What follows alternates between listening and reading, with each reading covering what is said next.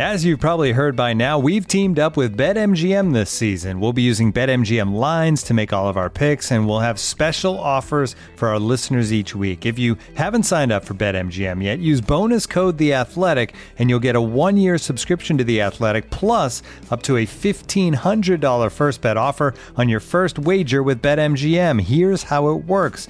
Download the BetMGM app and sign up using bonus code The Athletic. Make your first deposit of at least $10, place your first bet on any game, and claim your voucher for a one-year subscription to The Athletic.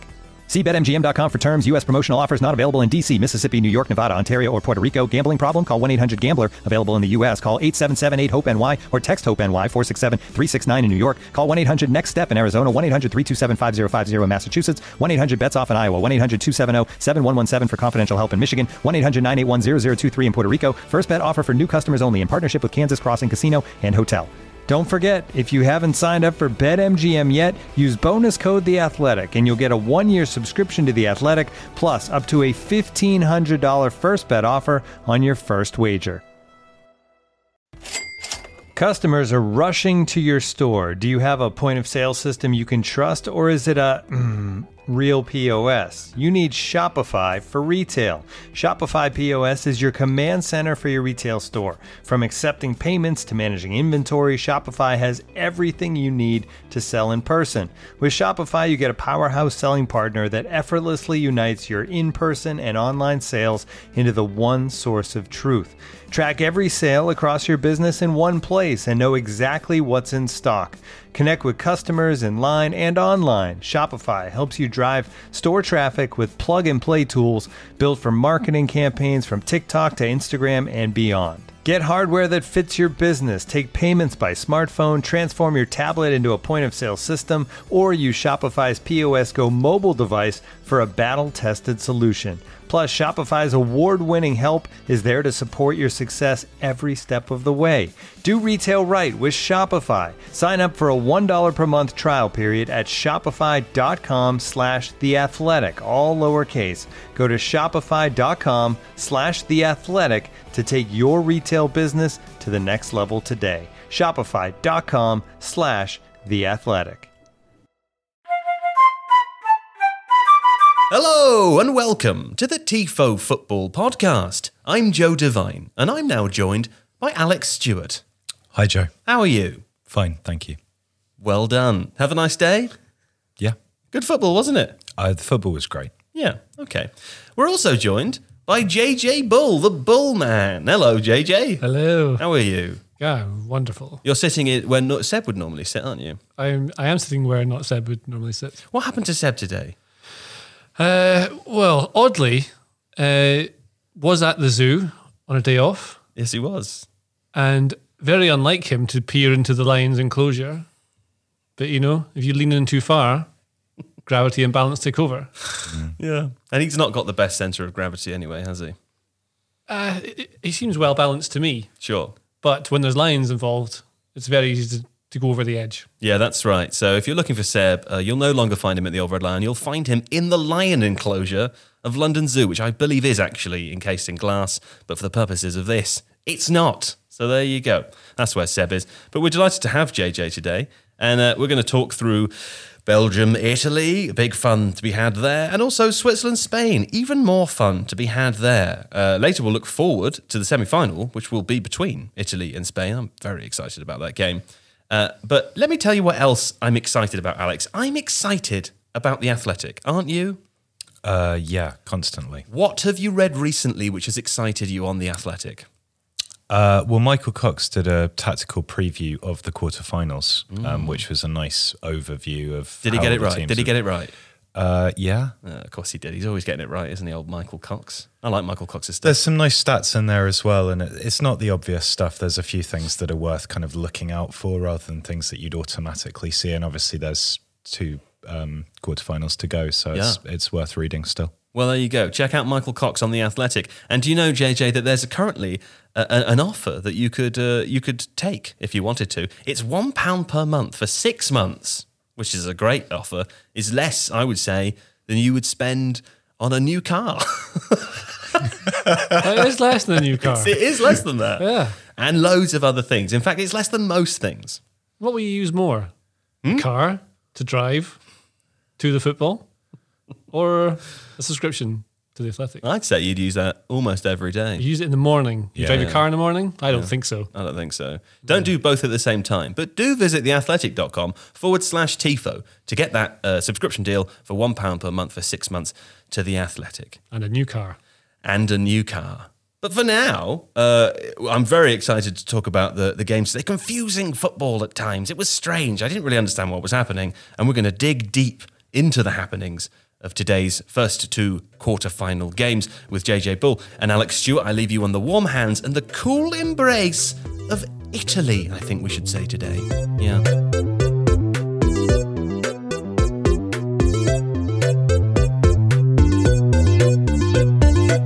To begin then, but with Belgium 1 to Italy. JJ, Italy were the better team. I know that seems straightforward. But even though this game, it was tighter than the previous games, they still created so many chances against quite a slow Belgian defence. It was great fun. Yeah, I really enjoyed that. The first half was one of the most fun games to watch for the entire tournament. And some of my friends were texting me saying that it was really boring, the second half. They thought it was really boring. I thought it was entertaining. They said Italy was very defensive. I thought they were excellent, and they were defended by attacking really high up the pitch. Yeah. And we covered this in a Tifo IRL preview video we did about Italy. And just to say, I got almost everything right, but it's all in there. And that's exactly how they do it. They defend by attacking, keeping the opposition pushed right back. And Belgium early on were trying to test that by getting balls over the top to Lukaku. A couple of times it seemed to have worked, but didn't really result in any goals for them as far as I'm aware. They scored a different way. And then Italy just had control of the game and just kept Belgium far away from them. They couldn't get to them at all. That's the thing. And like the Belgium defence, I mean, it's Vertonghen, Alderweireld and Vermaelen. I don't even know where Vermaelen was for the last 4 years or something. Yeah. Japan. I think. Apparently he plays in the same team as Iniesta. Oh yeah, them. Vissel Kobe. Yeah. Vissel Kobe. There we go. That's the one. I don't know, when you look at the Belgium team, like they have some great players. Lukaku, obviously, De Bruyne are the absolute standouts. Tielemans, I think you could put him there as well. But there are lots of weaknesses and lots of averageness, lots of medium in there. And the back line, like, you're only really as strong, I always think, is your goalkeeper. The goalkeeper's Courtois is very good, but the players in front of him aren't. Like, you can see that they want to play a high line so they can control possession, but you can't do it against certain teams. That's definitely why I think Chiesa started for Italy. Yeah. I mean, he was good when he came on as a sub the other day. You can just test him with balls up top, and Chiesa was very good this evening. And you saw how much damage Spinazzola and Insigne were doing. And then there was a part where Insigne's goal is because the centre-backs are backing off. They're not putting pressure when they should step on. Maybe because they're worried about pace. I think you were saying something about that, Alex, but the team with Man City and Fernandinho. So they're just stepping off of them and giving them room to take that shot because they're old. Yeah, I mean, they are super old. Speaking of a player that isn't old, though, I wanted to ask you, Alex, about Marco Verratti, because he started today again over Locatelli, which almost seems unfair in some ways because Locatelli had such a bright start to the tournament. We can understand why, though. And also, Seb has left us this, from the Lion's Den, has left us this lovely little stat in here saying that in terms of shot-creating actions per 90, Verratti is by far the highest in the tournament. Also, 4.5 key passes per 90, which is, again, the highest of anyone. I think De Bruyne was second with 3.3, so you can really see the impact there. And obviously, while he wasn't playing in the first couple of games, he's become sort of the driving force for an Italian team, which just seemed to create so much in games.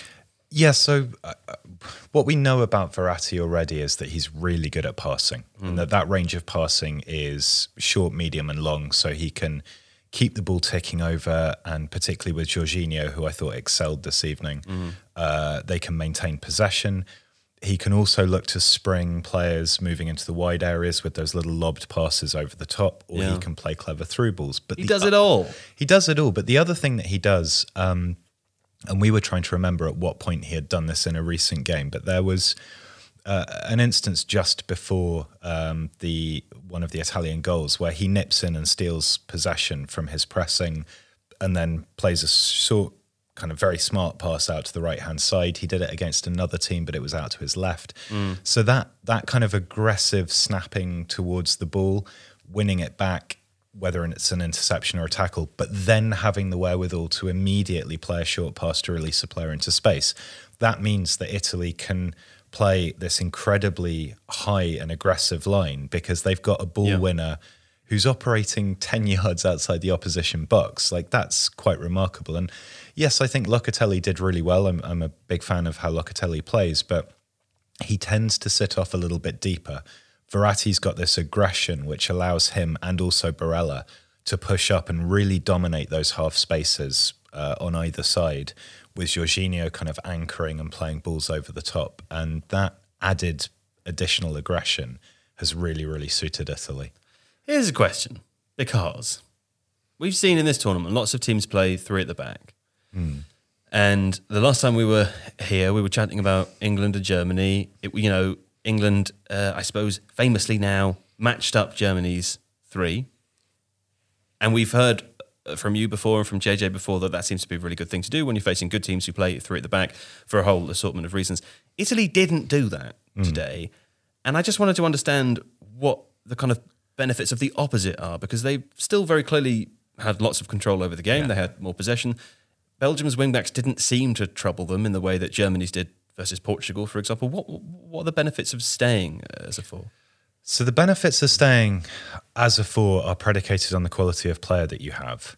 So there are a couple of things here that Italy were able to do by staying in a four. One of them is that their natural phase of play is to push Spinazzola very, very high on the left and tuck Di Lorenzo back almost as like a right-sided centre-back. In fact, in one other game they played Toloi as a right-back when he is effectively a centre-back for Atalanta.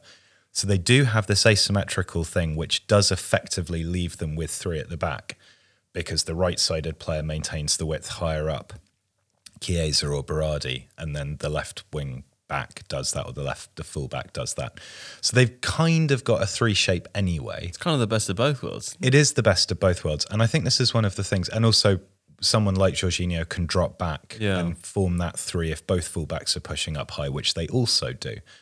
So you get the same benefits in build-up shape, but you can also maintain dominance in the midfield because you have a 3-on-2 in the midfield unless the wing-backs tuck inside. The other thing is, and again to go back to it, that this Belgian defence is slow. And so while they're looking to play a high line and the wing-backs are looking to push up, that means that in this game, Insigne and Chiesa could occupy quite wide positions sort of tucked in behind those wing-backs, which would then allow them to run in behind, and then the Italian full-backs would push up. Now, if the Italians had gone to a 3-4-3, they could still have done that, but then they would have been 3-on-3 all the time at the back without that additional man in midfield. Yeah. So it made perfect sense in this instance because Italy could continue to play the way they wanted to play, but they could also target a particular weakness of Belgium's. You know, when I look at you, all I can see is Gattuso. That's all I can see now. It was a very eloquent maybe good explanation. Sometimes no, maybe. Yeah, sometimes maybe not. Yeah. For listeners, Alex has shaved much of his top hair off, but he's got the bottom hair on the face there, the beard hair. And as you were going through that lovely explanation, thank you for that. You just glazed over. All I could see was... Gattuso is explaining tactics to me. It was lovely. It was a lovely moment. I want you to do the same now, JJ, but I want you to do it about Barella, who scored a lovely goal, and he sort of squeezed through those three defenders, popped it round, up into the top corner. He was a player that you were very excited to see before the tournament began. He was your pick in a way. He was. I mean, he was Roberto Mancini's pick, but he was kind of your pick. And James Horncastle told me about him as well. Sure. Still, you know. Yeah, but it was mostly me. Yeah, I'd say so. He had a great season playing for Inter Milan with Antonio Conte. Excuse me. So he played for Inter Milan last season under Conte, where you have to do a lot of running if you're in the midfield three, or midfield two, I should say. Mm. And he's had to run a lot under Conte. It's what he demands of you. He does that every single week and still has energy left over. It's just a naturally very energetic, full of stamina, the boy. Yeah, that's what he's got. And so he can run box to box, and you can see, like, I think a lot of people realize he would be, he's 24, so he's going to come into his peak years as a midfielder now. Yeah. Great age for this tournament. Does that make sense? I don't know what I'm saying. I'd say so. That's a good age for a tournament. Yeah. 25 for the next one. It's always a good age if you're ready. Is that better, 25? The World Cup, it'll be 25. There's a thing where you're like young until you hit like 23, 24, and you're like, oh, I haven't filled your potential yet. Yeah. And it happens like overnight. Yeah. That is 24. I think that's a good point. If you're a great, exciting prospect, you get away with it until you're 25. And then when you're 25, if you haven't fulfilled that potential, that's it, it's over. And as you still think they're young. But anyway, Barella is definitely... So he set up the Insigne's goal as well. He gets an assist for that, even though it's all Insigne with the stuff he does. But yeah, it's, you won't get him away from Inter Milan, I wouldn't have thought, because he's so important to them there. But he is outstanding. He's full of energy, really determined. You see he's got a great touch and will happily run in behind. And like Alex was saying with the way that Italy play, the right-sided winger will pull out wider to leave that kind of half space between him and the striker free. And that's where Barella goes. That's why he plays in the right in midfield. So he gets into that positions. And there's goals that he scored in the build-up to the tournament where he was running through and goal. The one against Czech Republic's really good, but he drives into that space that's left, hits one that's deflected and goes in. One of those midfielders that's kind of good at everything. There seems to be a lot of midfielders that are specific one role, don't do one thing, whereas Barella seems to be able to do all of the things that a midfielder should be able to do. Yeah. I guess also for an opposition, it's just like having another player to worry about beyond the both ends of the pitch. Right? Yeah. Super stuff. Do you like him, Alex? Oh, hugely. You like him hugely. Do elaborate. Well, what he said. The same. Okay. Well, let me ask you a different question. Okay. Then, because you don't want to answer that one. Let me ask you this one. Spinazzola. Yeah. Crucial to the way that Italy play. I'm going to say it. Crucial. Injured. He went off injured. Poor guy. He looked like he was crying on the stretcher on the way off. It indicates to us perhaps that the tournament is over, or at least that he thinks that his tournament is over. And he's been such a bright spark in that team. I mean, that's kind of lucky for Spain in a way, isn't it? Whoever Italy are going to face next, is he possible to replace? He's not possible to replace. Okay. In terms of how they play, his ability to act effectively as a left winger when they're in possession and attacking, but also come back and make absolutely crucial defensive blocks. I mean, the block he made off Lukaku was phenomenal. Yeah. That is just very, very unusual. Under Fonseca at Roma, he was playing as a wing back, and I think that's where he developed a lot of this kind of up and down, being able to work both ends of the pitch. He developed his attacking game enormously under Fonseca. As JJ said, the whole kind of shift of Italy's asymmetry is perfectly created to allow everybody to fulfill those functions. So maintaining the width on the right, that leaves the channel for Barella, but that only works because Spinazzola maintains the width on the left-hand side. Yeah. So it may be that what Italy do is they tilt it and they get Di Lorenzo to play much more aggressively on the right-hand side and have someone maybe like Bastoni or Toloi. So Toloi's played as a left-sided centre-back for Atalanta, so he can push up and overlap, which is what Atalanta centre-backs do. Bastoni can play on the left side of a central defence and so has that left-foot ability. That might mean that if they tilt it kind of works, but it requires a rearrangement for them. Because otherwise it's Emerson, right? Otherwise, it's Emerson. And which is not necessarily a bad thing. It's obviously... Well, he's just not nearly as good. Sure. So, do you go with an inferior player and try and make the system exactly work? Or do you tweak the system in a way that does kind of make sense? Because if it's Toloi, for example, he still gets forwards. He just doesn't get forwards as much. But all you need to do is change the way the wingers play, and it still kind of works fairly well. Verratti still pushes up a lot. Barella could hold slightly back. I don't know, but it definitely makes Spain's task slightly easier.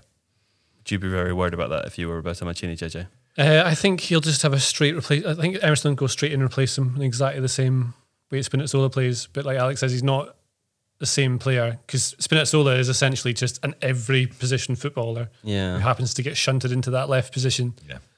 It doesn't matter that he's right-footed. I don't think that's really relevant. It just happens to be that he is, but he can still play in that position. What you might get is a little bit of variation in how they get the ball in earlier from the left wing, but I don't know they're all about that, trying to get the ball in early at all. It's about getting to those positions, getting the shape, and then going from there. And then Spinazzola rotates with other players around him that in part of the pattern when they get to that last bit of the pitch. It's interesting because there are quite a few wrong-sided left-backs at this tournament, and Mela has been particularly good. But a lot of the time what they do is they drive infield and they create underlapping runs, or they're looking to play passes off their stronger foot infield towards players that are dropping off. Spinazzola doesn't do that. He maintains the width and he can play with both feet. So he's quite unorthodox as a wrong-sided fullback. It's just really good. Yeah. Really. Where does he play? Spinazzola? Yeah. Roma. Yeah. Oh, there we go. Lovely. I mean, not lovely. Sorry for him. He's been great. Yeah, it really sucks. He's out. It's been a lot of injuries, hasn't there, JJ? Yeah, it seems to be a lot of muscle injuries, but I mean, not a doctor, but I assume that's something that would be a natural consequence of a season where you're playing a game every 3 days and having to sleep in a COVID bubble all of the time. Yeah. Yeah. Do you know, I'm really curious to see next year the World Cup, because it's going to be played in November and December, right, in the middle of the season. Yeah. I mean, they will have had less of a summer in order to deal with that kind of break in the middle, but curious to see them play at an international tournament kind of midway through their season stamina levels. Well, I mean, I don't know if they've got that kind of idea where they're going to air condition the outside to make it playable for the players. That's a genuine thing I saw. They're trying to air condition the outside so they can play, because you can't play when it's as hot as being in an oven. But they're air conditioning the stadiums, aren't they? No, but I mean like, literally the air. Like, do you mean in the stadiums? I think so. I think also outside. Yeah, I know this sounds. I know I've air conditioned outside. Like I've had a knock to the head, but like someone was telling me that I got in a cab with someone, and he was saying the driver was saying he spent a lot of time in Qatar. He said that there'll be like, you know, air conditioned bus stops, and then people just won't go outside if they don't. You know, they won't need to. Is what? Yeah, it's too hot to do anything. Yeah, which is why it's held at that time of the year anyway. But it's still very. And the stadiums have all got roofs, haven't they? So they're gonna roofs. So you can... Anyway, I don't know why we're talking about this. Let's move on. Yeah. Belgium. Disappointing, JJ. They are ranked number one in the world. I will remind you that they are ranked number one in the world. But when you look at that defence, as you've kind of mentioned already a little bit, you don't really think that, do you? No, I think... That's the thing. I genuinely didn't think they... I know they're one of the favourites and they've got like these great players, like I said.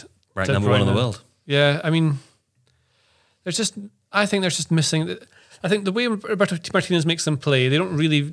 There's no variation from that 3-4-3 really ever. There might be an occasional tweaks. The changes they made late on, I couldn't really work out what the system is meant to be. It seemed to be more like, as Alex said, vibes. Yeah. I kind of get that. Like just throwing on Dries Mertens, put him. That was somewhere exciting. I was confused. I'm similarly confused to you. I know that somebody in the chat said at the beginning as well, it was anti-football for the last 20 minutes. I assume they mean from Italy. You're saying your friends thought that, like, I thought it was cool, man. I thought like suddenly everyone was just going for it. That's it. Belgium was just trying to go from end to end. Get rid of the midfield. Don't need a midfield if you're losing. Just get the ball up front and get all your boys up the pitch. Yeah. And then Italy lock it down, because they do. And then did the most weaselly thing you can do and pretend to be injured every time you get touched. Yeah. But they win the game. It's the kind of thing that you said about Scotland and England players, that they should be accepting the ways of the weasel earlier. I like weasels. So the weasel's a very noble animal. I think they are the most weaselly of the animals. They get very unfair rap, a weasel, I would say. Also ferrets. Mm. Sure. But what do ferrets do that a weasel doesn't? What's a weasel? Why is a weasel... Climb up the old trouser leg. That's what the ferret does, isn't it? Yeah. That's the famous thing about the ferret. I don't think you can race weasels, because weasels are far more feral than ferrets. This is the thing. Yeah. I mean, ferrets are domesticated, right? Yeah. Do you get wild ferrets? Yeah, for sure. You do? They just keep out of sight. I mean, they were all originally wild. So. Well, yeah, I mean, everything was originally wild. They were only domesticated. Although you don't get wild cows, do you? No. Or buffalo? I mean, also dogs. Dogs. The oryx didn't exist was a wild cow. Dogs are just domesticated wolves, right? Over a long period of time. Yeah. I genuinely don't know whether the ferret is wild, whether you get wild ferrets or whether they are entirely domesticated. I'm sure there probably are wild ferrets. Someone in the chat will tell us. We'll pick that up in a couple of minutes' time. But until then, Alex, tell me about Belgium now, because presumably, I think it's too harsh to say this will be a rebuilding job, but they are kind of at the end of that golden generation time, aren't they? I mean, like some of their more important players are growing older. We're all growing older. They're a domesticated species of polecat. There you go. They're a cat. Polecat. Yeah, it's disappointing for them, because obviously there is going to be a transition And you would kind of think that this tournament would be the opportunity to particularly transition in some centre-backs. You know, there are a couple of decent young Belgian centre-backs. Who's left? People like, oh, do you mean the defenders coming through? Or yeah. I mean, I don't know. I just mean anyone other than the ones that played. So someone like Edouard Pletinckx is good. There's a guy at Bruges whose name I've forgotten. I should have prepared that. But, lovely city. But it's sort of a bit odd that you have younger centre-backs who are left on the bench, and obviously Boyata and Denia did something to fall out of favour. I didn't really notice anything. Not really. And Denia, I'm not sure how you pronounce it, played pretty well in the international games up until the beginning of the tournament and had that ability to kind of push forwards and carry the ball up, and he was a much more proactive centre-back in that back three. So he would be the middle one, and he would be the one who would push up and contest the ball or push up and close down the striker if the striker was dropping off. Yeah. And again, that was something that Belgium really weren't doing in this game, and JJ alluded to it earlier with the goal where they were backing off Insigne. If you're slow, that's because if you're worried that if you step up, you're going to get done for pace in the kind of close quarters. Yeah. So you back off and try and narrow the angle and protect your goalkeeper in the assumption that the shot's going to end up being blocked or go wide. So Belgium have this kind of period of rebuilding, but they do still have, obviously, in Lukaku and De Bruyne, Tielemans, you know, there is a spine of players there that are really good. Doku came on, carried the ball a huge amount. Sorry, didn't come on, started. Carried the ball a lot. Does still need a little bit more end product, I think, but this was partly a function. He zipped past people, though. That was quite fun. He did. Scouted Football, which is a great Twitter account, were saying that he has this little sort of drop shoulder and spring like a rugby union winger, which is very true. But because of the way that Belgium weren't getting players forwards to support him, that a lot of those runs were ending up with him kind of going down a cul-de-sac because Di Lorenzo could just shepherd him away, and it wasn't, you know, there was not a lot to help him out there. Yeah. Was it Macheli that you were thinking of at Club Brugge? Some people in the chat have suggested that might be the case. Or Macheli? I'm not sure how you say it. No, he's a midfielder, I think. Oh. I can't remember. I'll who knows? Try and work it out. But yeah, it's I don't know. They presumably will now look away from Roberto Martinez, but I think again it's going to be difficult. The Belgian club game, I don't think, has any particularly strong coaches coming through or people that are naturally going to take that job on. Yeah. So it's hard to see where it goes from here. Does also seem to be that international management, the way to do it is to be like what Gareth Southgate's doing with England and making sure you don't concede goals at all ever. You can argue that the way that Belgium control games is their way of doing that rather than being defensive. They control it by having the ball so the opposition can't score. Yeah. But, I mean, if they just were really solid and tried to just only play on the counter, like Italy had more of the ball than them today and they normally have more of the ball, Belgium. So that's the thing, they're used to having possession, but they're not used to really being on, not the back foot, but having to play in that way. And it might be that they just need to have a little variation how they play and maybe set up to pretend they're worse than they actually are. Get Poulos in. Yes. What do you think? Sam Allardyce. Yeah, well. No. I prefer Poulos, I'll be honest. Well, anyone like that. Not actually them, but there was someone you could get in that would do a job. And I don't know, I don't think there's anything wrong with Martinez. Like, he's one of the most highly regarded coaches like in world football ever. Anyone you see talk about him says that, like, obviously the ideas he has and the sessions he puts on and the way he seems to manage players and people is really impressive. But, I mean, that's Belgium kind of done now. That's Belgium. Yeah. This just in, Michael Cox and Tom Warville are speaking on Twitter. That's exciting, isn't it? Twitter's got that new thing where you can listen to them talk. So if you want to abandon us and go and listen to Michael Cox and Tom Warville, now's the time. But we'll be back after this break to do more of the same thing. This episode is brought to you by Michelob Ultra, the official beer sponsor of the NBA. Want to get closer to the game than ever before? Michelob Ultra Courtside is giving fans the chance to win exclusive NBA prizes and experiences like official gear, courtside seats to an NBA game, and more. Head over to MichelobUltra.com/courtside to learn more. Looking for an assist with your credit card but can't get a hold of anyone?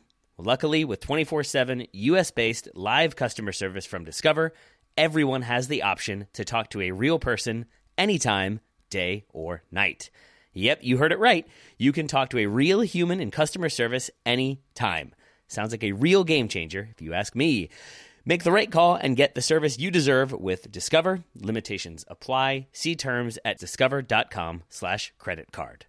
Right, okay, let's carry things on now with Switzerland 1-1 Spain. And of course, Spain went through on penalties. It was a bizarre penalty shootout, JJ, wasn't it? Let's do penalties first, because they were very, very odd. Switzerland were so good in their penalties against France, but they were pretty awful here. Yeah.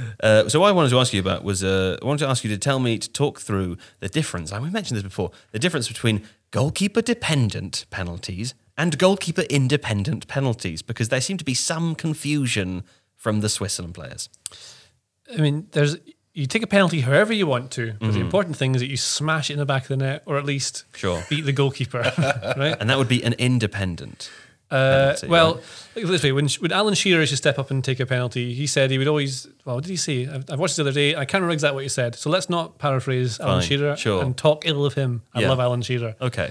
Now, if you're taking a penalty, you want to just think where you're going to put it. You often hear this. You want to know where you're going to put it. You don't make any changes to your mind when you're up to the ball, and then you don't change that mind. Don't change the mind and put the ball into the goal. Yeah, stuff it in. Yes. Yeah. So what's a lot of penalty takers do now? Jorginho's one. I think Pogba does it. Bruno Fernandes does it. Yeah. Is they run up, they take one of these little hop, skip, jump things, and they use that time before they strike the ball to look at the goalkeeper. And in that little slowing down period, they see which way the keeper's going, and then they place it the other way. Yeah. And I think that's a goalkeeper-dependent penalty. That is dependent on the goalkeeper. So you are dependent on what you're... Yeah, so you are making your mind up based on what the goalkeeper is doing, so you can beat them. So like the psychology of the penalty is what's helping you win it, basically, rather than technique, although it is technique that you're doing. But that requires extra ice coolness, doesn't it? It requires supreme confidence, probably just actual arrogance, real high technical quality and belief.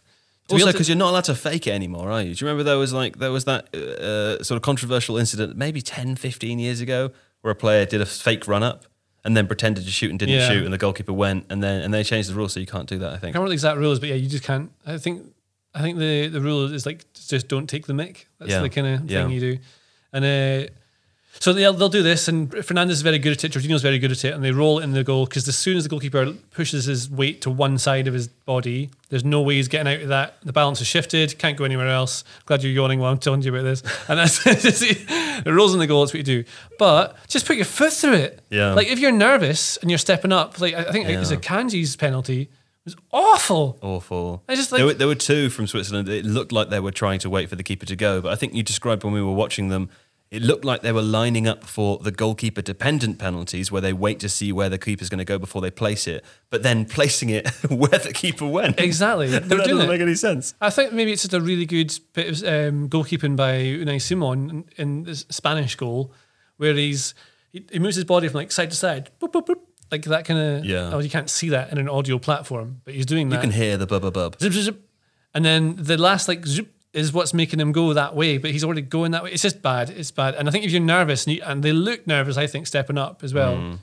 It seemed less nervy in the last penalty that they took. Just put your foot through it. Yeah. Like, especially nervous, because at least, even if you go down the middle, if you hit it so hard that the keeper can't do anything about it. Yeah. The worst case is, you put it over, which they also did. Yeah. They just kept missing. It was awful to watch, because Spain missed the first penalty. I think it was a post and out, wasn't it? Busquets hit the post. Busquets hit the post. And then whoever went first for Switzerland scored. And after that point, they just kept missing. You kept thinking, goodness me, they've really spurned it. But hey, man, they took them all the way. Next thing I want to talk about, is the red card, Alex. Because it was rumour for 76 minutes in, very divisive, as it turns out. Heated argument with Seb Stafford-Bloor from the Lions' Den. Yeah. Yes, it was divisive. I suppose it's becoming increasingly common to look at one's Twitter feed and see people going, that's the worst red card in history. Yeah. And you don't know what they mean by that. I couldn't understand it at all. I mean, I think... As in, it was a red card? That is my opinion, yes. Yeah. I don't understand. But a lot of people are going to disagree with us. Lots of people already did. Sure. I guess to me that, you know, there are 2 feet going forwards. The ball is kind of not really taken. The main issue, I suppose, is the intent that he's going pretty hell for leather towards the player's legs, and it's reckless, isn't it? And I guess This is why it wasn't overruled by VAR, because there isn't a clear and obvious error there that the referees made under the laws of the game. A tackle or challenge that endangers the safety of an opponent or uses excessive force or brutality, ooh, must be sanctioned as serious foul play. Any player who lunges at an opponent in challenging for the ball from the front, from the side or from behind using one or both legs with excessive force or endangers the safety of an opponent is guilty of serious foul play. And you can very easily argue that was excessive force, that it was a lunge, that there were 2 feet. Having said that, there will be some people who say, okay, well, that could have been a yellow. And I think probably if it had been a yellow, that wouldn't have been VAR'd up to a red either. Yeah, maybe. So it's just weird. I mean, the main point is it's a two-footed tackle. I don't get it. You're asking an individual on the pitch as a referee to make a decision.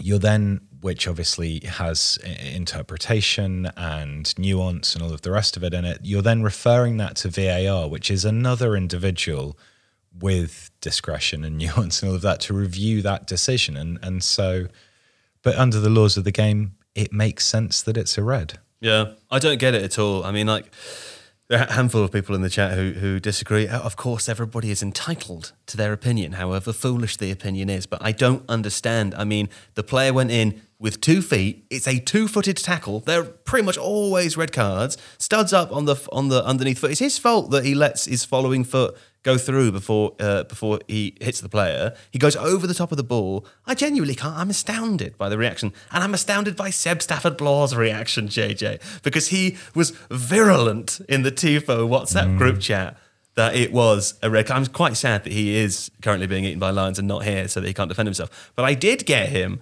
to record a little message for us explaining why he thought it was a red card. And I'm going to play that, and I'm hoping that the microphone's going to pick that up. Here we go. Here we go now. Oh, and as I've said that, my phone's turned sideways. Here we go.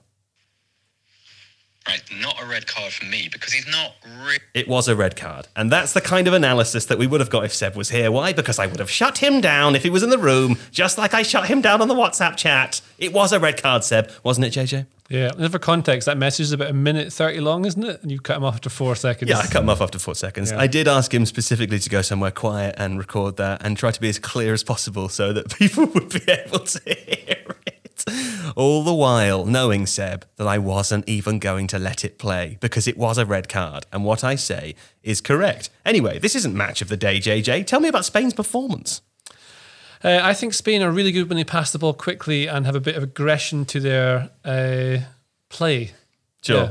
So, like, not as in the lunging tackle, which was definitely a red card by the other team, which is Switzerland. Yes, I knew that.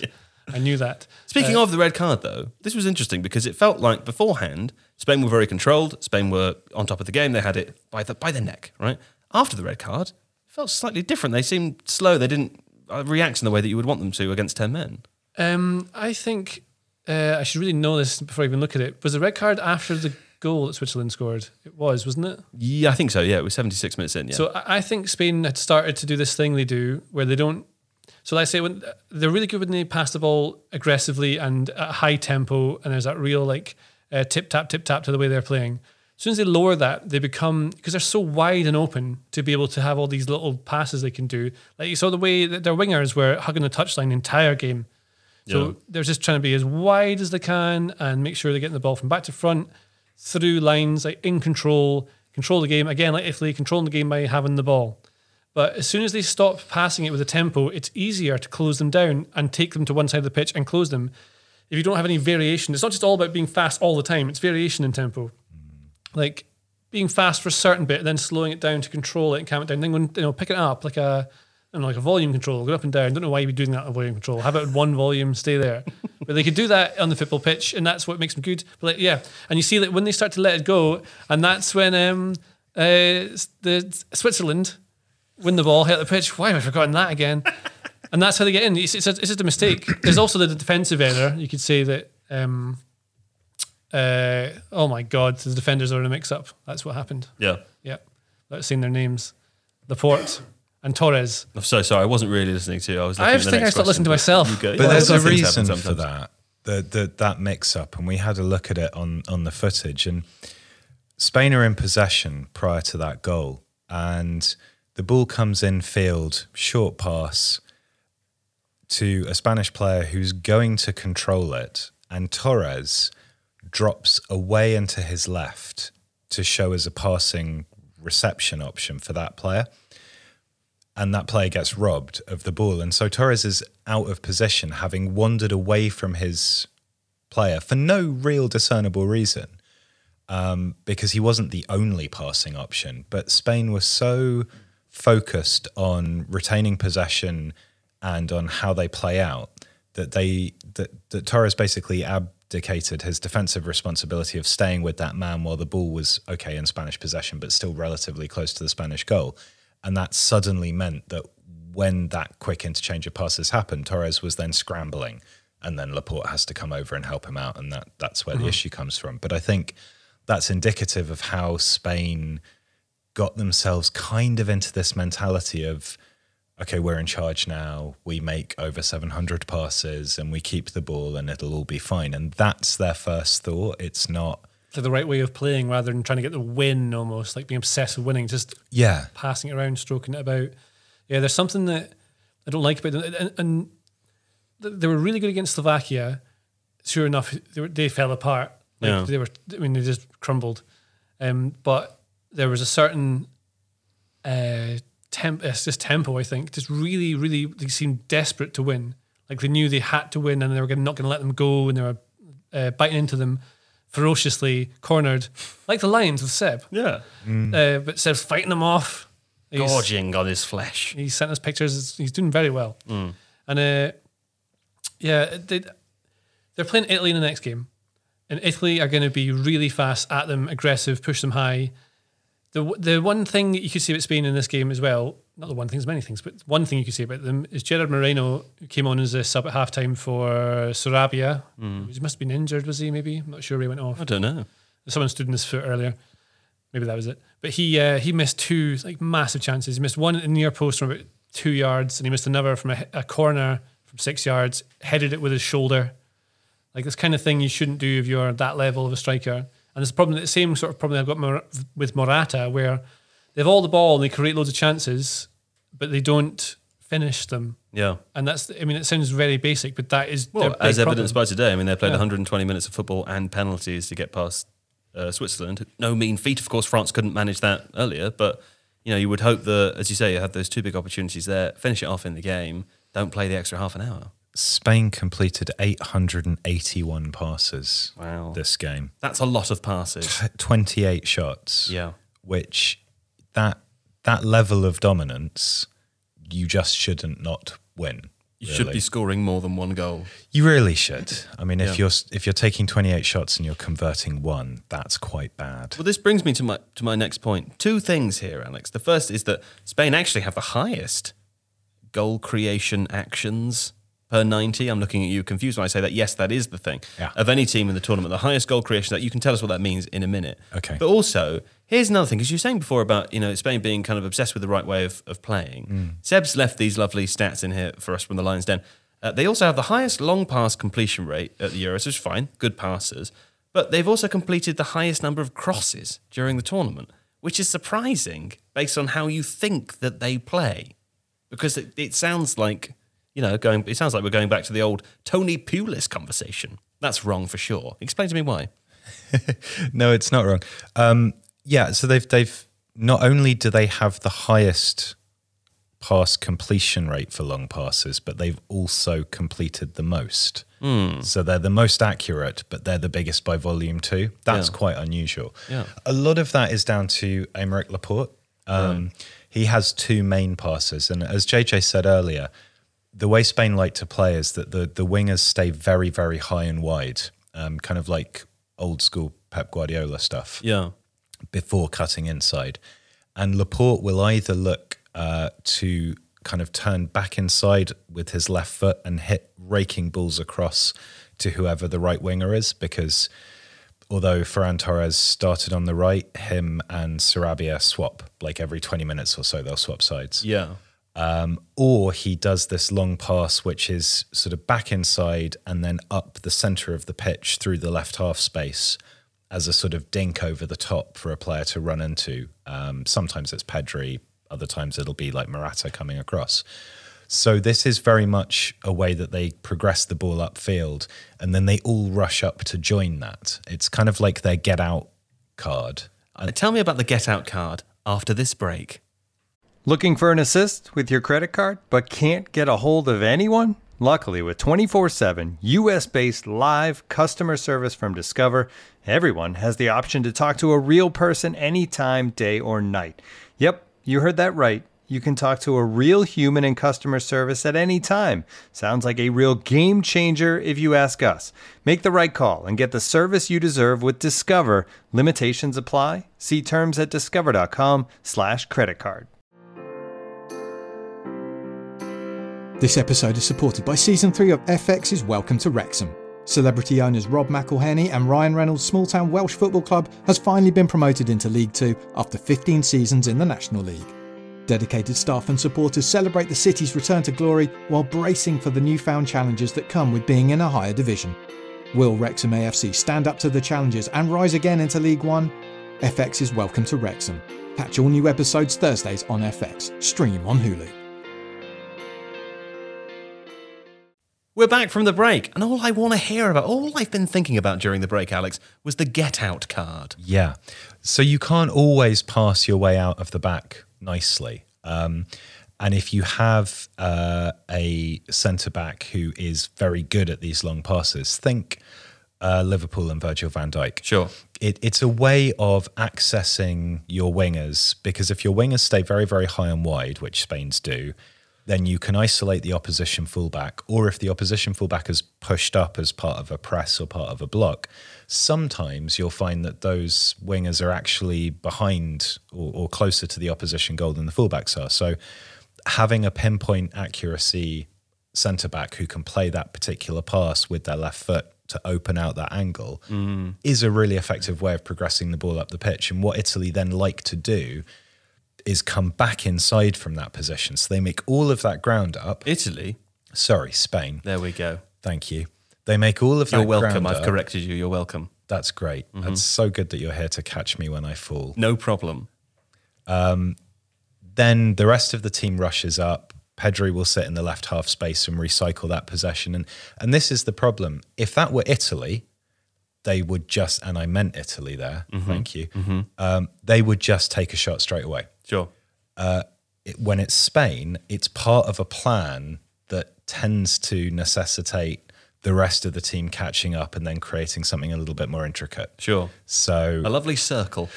Yeah. So it's a way of getting the ball up the pitch, but I don't think that they capitalise on it in quite the way that they could do. That's one of the good things about Spain's centre-backs, JJ. The passing volume and accuracy. But. I want to hear about issues for Spain now, because sure, good team, yeah, but they've got problems at the back. Yeah, I mean, I think we talked about this in one of the other podcasts that we've done, where we talked about how Laporte is basically brand new to this squad, because he was French until about 4 weeks ago. And then also, I mean, they're playing Eric Garcia, who is clearly very good with the ball, but I don't see him as being anywhere near like hard enough. Maybe he is, but I don't see it. Sure. And then Pau Torres seems a bit, not lightweight as well, but there's something you can definitely body him and get him out. Like, I don't think a big striker's, Immobile wouldn't be fair to playing against. I think he is lightweight. Yeah. I think he's often linked with Premier League clubs because he's a very capable passer and he's good at bringing the ball forwards. But if you actually watch him play week in, week out, you just think he would get he would get bodied in the Premier League. You know, and that's not like... That's what they said about John Stones, though, and then he got good. He's good, but also he plays alongside a much more physical centre-back.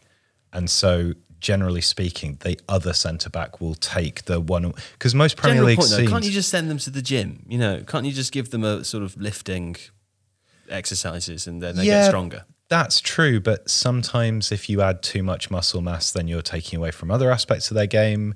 Maybe they just have a lighter frame. I mean, like Ruben Dias is built like a brick outhouse because he's got those broad shoulders and everything. Like it's not just the muscles; it's all of his bones. Right, exactly. So I would say Torres is lightweight. Yeah. All right. Yeah. We need defenders with more bones. Yeah, that would really help. He reminds me a bit of like Victor Lindelof. That kind of, Man United, very good with the ball, but quite there. But that's why Lindelof tends to step back and sweep. Yeah. And Maguire takes the man because most Premier League sides will play with one striker up front. So you can do a man for man on that one with the more strong physical. Big lad. Maguire is a big old lad, isn't he? Well, the other thing, I mean, it might just not be that. I think if you put balls into the box against that Spanish centre-back pairing, I think you can not bully them, but you can definitely win a fair share of battles against them. But that's not solely because it's just how the two of them play, whichever pairing is there. It's often because the way they play and when they slow down and you can tackle them high up the pitch and they're very exposed, so they're vulnerable. So it's not, if you're playing behind that two, get behind a very defensive three and one of the fullbacks tucks in or something, you're going to look a lot more solid than you do when you're trying to play more expansive football, but just not quite at the same rate. Yeah. Another thing with like Spain as well, like Luis Enrique, like, I know they've got this association Spain with playing that kind of ticky-tack away. They don't play that way anymore. They still like to keep the ball and they like to move it around constantly. The ball has to move constantly, so players have to move constantly, and that's how they play. You know, they stop at halftime. That's when they stop moving. Yeah. But Enrique at Barcelona, his best team there, was quite direct. Like they kept the ball when they needed to, but they went from back to front very quickly. Yeah, which helped. I think might also explain some of the long passing, and also they'll move the ball to one side of the pitch and then switch it. Would be another reason with it. So it's all about getting from back to front as quickly as they can. But then a lot of teams now sit off them a little bit and try and stop them playing through lines, so they don't really have an option. I don't know, like their centre backs probably. Yeah, that would be their weaker point, even though they have good individual centre-backs. Because often defending is not just a case of one person, it is the team. You know why he likes the long balls? Because he's Luis Enrique up the top. Yeah. I want to yes and you there, but... It's not hopeful. No. Alex. Hi. Speaking of hope, Jan Sommer had a good game, didn't he? I felt a bit bad for him. He had a good game. He did. He made 10 saves in that game, which is a record for this tournament, and he's made 15 in the knockout stages, which is the most by any goalkeeper in the competition's recorded history, according to Opta. Wow. Yeah. And yes, it just seemed like Spain versus Sommer, really, didn't it? And some of those saves, he's often quite a proactive goalkeeper. He likes to come out and narrow the angle. But what impressed me was because Switzerland were dropping so deep and he quite often had a defender really close in front of him. Yeah. Akanji, I thought, did well, making a lot of blocks and stuff. But that meant that quite a few of those saves, I'm thinking of the Moreno volley, were coming from really close because Switzerland were holding such a deep line that they kind of had to be. And so it was all just pure reaction stuff. And he did brilliantly. He's very unlucky to be on the receiving end of a defeat there. I mean, on Switzerland as well, you feel a bit bad for them, don't you, JJ? Because Granit Xhaka was suspended, of course, who's maybe their best player, right? And also, added to that, Braylen Bolo went off with a hamstring injury about 25 minutes in. That's a shame. That's two players who are the best players at helping them make things happen. Yeah. I mean, it's not even that they are the best players. It's that like Xhaka controls the game. Yeah. So he's the guy in control of everything for them. He dictates the tempo of how they play. He can spray the ball whenever he needs to get him up the pitch when he needs to. And on that note, that's exactly what Embolo brings as well. That he drives the ball, he carries it. You saw it in the first game against Wales, the difference he made at halftime. They just told him to drive in that space. And doing that took them up the pitch and relieved the pressure. So when you're playing against Spain who are pushing you back and they push up, I mean, the goal came from them pushing slightly higher up the pitch and getting their luck with that. So not having the guy controlling tempo of the game and controlling the passing, and then losing the player that can carry them up the pitch, made an already difficult task far too hard. Yeah, shame. Yeah, well, there we go. Switzerland will always be remembered for knocking France out. That was fun and exciting, wasn't it? It was fun. I was wondering if somebody put a tweet out. I'm sorry, I can't remember who it was. I can't remember the author, but wondering if this was the first time that a team could have won 2 penalty shootouts in a row in knockout stages of tournament. I can't remember a team that have done that before. Switzerland, of course, haven't done it, so it doesn't matter. But they came close. Anyway, points are bad. They're not that bad today, but they're quite bad for JJ. They're bad for you. Alex had a perfect score for the... I think Seb has changed my points to Roman numeral points, and I can't read that. So it's 124. Okay, thanks to the private school boys for being able to read my Roman numeral. Thank you. I assume it was you, Seb. Very funny. I don't like it. It's not fair to mock people for being poor or poorly educated. And, not a good spend of your time when you should be dodging lions down there in the London Zoo. Anyway, bad day for JJ because Alex has opened the gap up further to 9 points from 6. So he had a perfect score on the Italy-Belgium game. He said 2-1. It was 2-1. These things happen. I also had a pretty decent one. I said 3-1 Italy. Only 1 point gained there. Only 1 bad point. But yes, I'm on Roman numerals now. Alex is leading the pack on 94. JJ following up on 103. Oh my God, Seb's going to catch me. And Seb's on 108. He also had a decent enough day. Seb's also been kind enough to send in his PAB predictions. We're calling it PAB now. Points are bad PAB. His PAB predictions for tomorrow. Seb says Denmark 2-1 Czech Republic, and England 1-0 Ukraine. So JJ, I'll come to you first for your PABs for tomorrow, please. PAB me. Denmark versus... No, wait. Can I ask you first? You're absolutely right. I remembered that as you were making that face at me. Yeah. Alex, you should be going first here. Pab, please, for Denmark, Czech Republic. 3-1 Denmark. 3-1 Denmark. Hot diggity dog. Okay. And England, Ukraine, please. 2-0 England. Well, there we go. Denmark have got the ball in the opposition box more than any other team so far and have the third highest XG4. So, sounds like you should be predicting Czech Republic, JJ. Alex is using statistics to win this. Yes, he does. And I should have done this. Do you know where I got those statistics from? You know, Joe, don't you? Your parents' house. You know. What? No, I don't know. What? It's the end. From The Athletic. From The Athletic, did you? Is it? Would you think it's fair to say that The Athletic is helping you win this game? In part. At such a low cost. Anyway, tell me, JJ, what you think about Denmark, Czech Republic, please. I think it's going to be definitely agony on your face, riddled with agony. I really, really want to not finish. Go. Denmark, what did you say? 2? He said 3-1. I said 3-1. Seb said 2-1. Denmark, 2. Czech Republic, 3. There we go. Yeah, see, this is not far from what I was going to say too. But beforehand, England, Ukraine, please.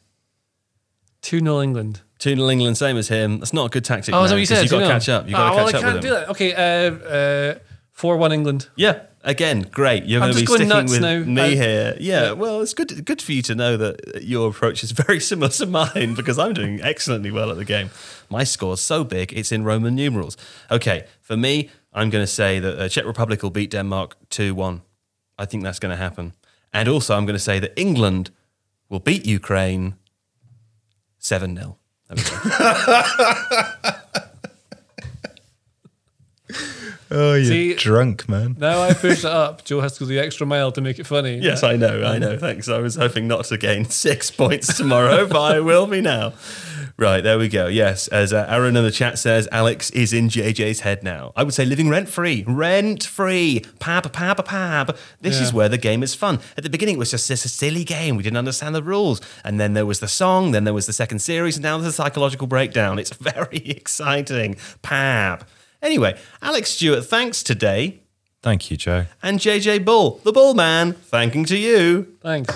Oh, hello. Your whole body clicked. That was a weird sound. Put it into action. We'll be back tomorrow to talk about those big games. Very exciting. And who knows if Seb will be here or not. We just couldn't say. Maybe he'll be in another difficult situation. But for now, we'll say thanks as usual to our crack production team of Craig and Sol. And there's Sol's hand there. It's a lovely hand. Right, that's the end of the show. We'll be back tomorrow. Bienvenue. Ciao. Tous. Other things.